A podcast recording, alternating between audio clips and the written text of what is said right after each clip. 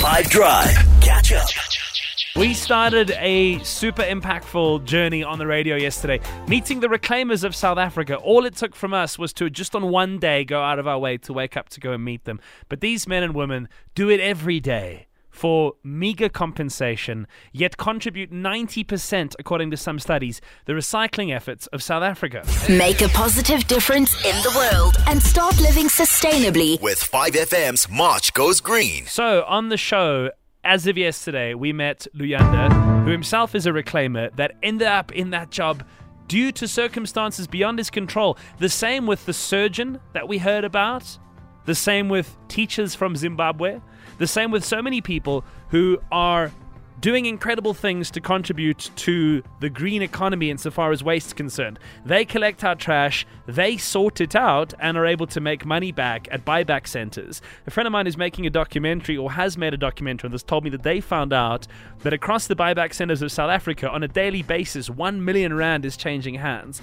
They also said that these people, these tireless, hardworking people, are doing so much that we wanted to contribute to it. I ended up doing this little gag where I took a, you might remember, a trash bag and I kept it on me for the entire week just to sort of not go out of my own way, but see how much rubbish I was surrounded by. An immense amount, as you can imagine. One of the things that Luyanda ended up doing with us was actually taking that trash, opening the bag, and showing us the different things that were, but also weren't of any valuable value to them.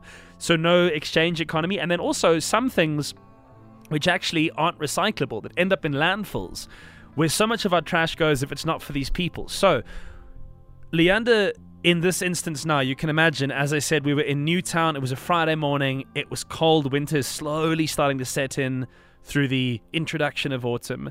There are fires burning. There are children playing. And there are people working, doing what to many from the outside is not a job. But when you enter into that world, suddenly you start to see that it's far more intricate than you could have imagined. He's taking us around the informal area in Newtown, showing us the large bags that his colleagues collected the plastic into, shows us that uh, the plastic that has been collected is going to eventually make the money, but just how much? Well, he underpaints that picture for us now on the show. I mean, everyone is talking about integration, but it's for us, it's something that comes from the ground, that works, that doesn't need any ID documents, that really looks at the person that works hard, nothing else.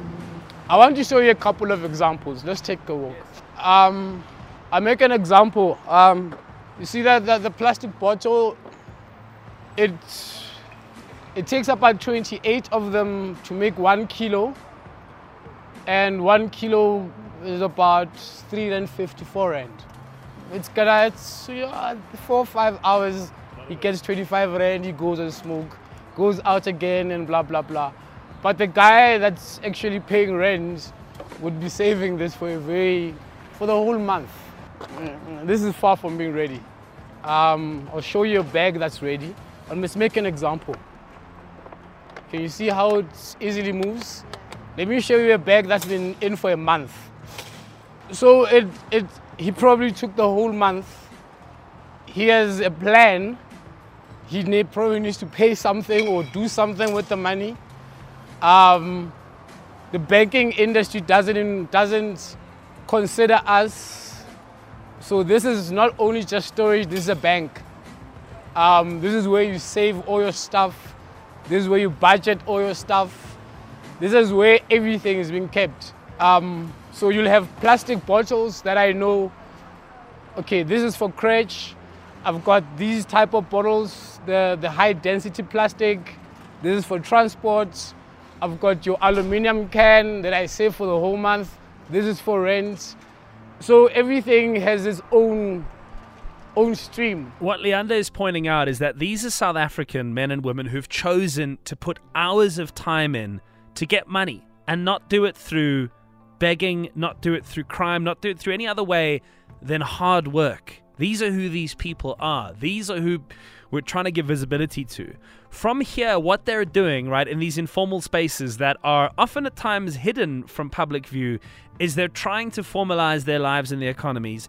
And they're doing it by getting banks interested in them, getting different policies that they can join and be a part of, and giving themselves uniforms and structured places where they can separate the waste inside buildings where old women who've had to spend decades on landfills can now rather go to safe and sanitized spaces to do their work.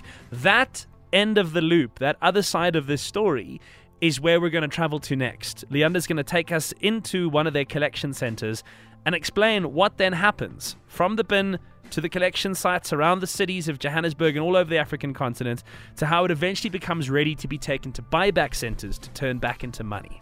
Big March goes green, putting the spotlight on sustainability meaningfully so on Five Drive. What we're trying to do is give visibility to a hardworking sector that is so often misunderstood. Man, I can't even tell you. I mean, how many times have you heard someone say something like, they look at people that dig in bins and they go, "Those are that's a public nuisance." They are, I don't know, like I don't know what the issue would be. I guess creating a disturbance. Then people link them to like crime, and this is the stuff I see on the uh, the residents' WhatsApp groups in fancy areas all over the country. But these are not what these men and women are, and this is not what they're doing. And they're trying to formalize this sector through organizations like African Reclaimers, where they're taking their money, they're taking their resources, putting it all together, and they're building stuff. Right? We went to their, uh, their, their one of the collection sites, one of their formalized collection sites. It's inside a building. They have trucks that they've bought there. They've taken guys that ride the surfboards on the street and they've trained them to be truck drivers. They've given them uniforms. They've implemented health and safety policies. They had they had site inspectors there. It's it's turning something that was just happening by people trying to make an honest buck into something that's like a real legitimate thing that banks can understand, government can acknowledge.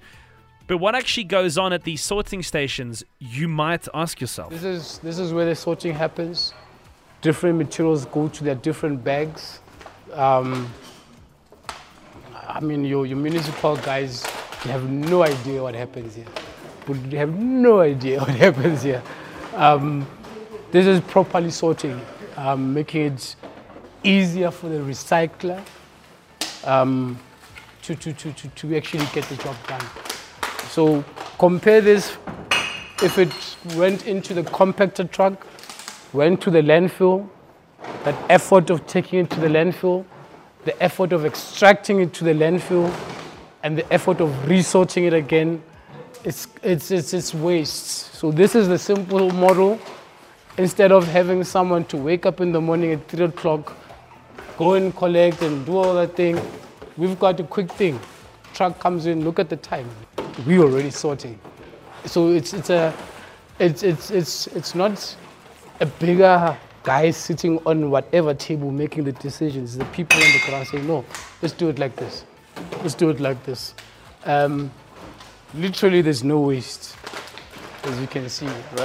Um, we, we try to keep health and safety top of the priority because those are the problems that come from the ground of health and safety. We need to make it practical here so that when everyone is being integrated, it becomes an ongoing process. What these reclaimers are doing is benefiting us in so many ways recycling and resource recovery. They're sorting through our waste and they're recovering valuable materials plastics, papers, glass, metals. And by doing that, they contribute to recycling 90% of it, so stuff doesn't end up in landfills. There are environmental benefits. By diverting these recyclable materials from the landfills, they reduce greenhouse gas emissions, pollution, they conserve energy. They create jobs, they alleviate poverty, they reduce waste management, they support an informal sector.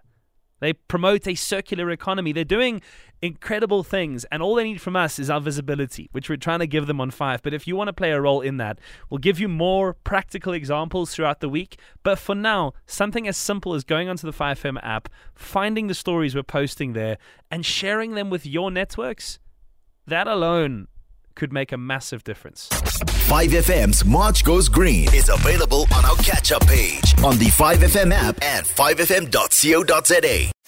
Catch up from some of the best moments from the 5 Drive team by going to 5FM's catch up page on the 5FM app or 5FM.co.za.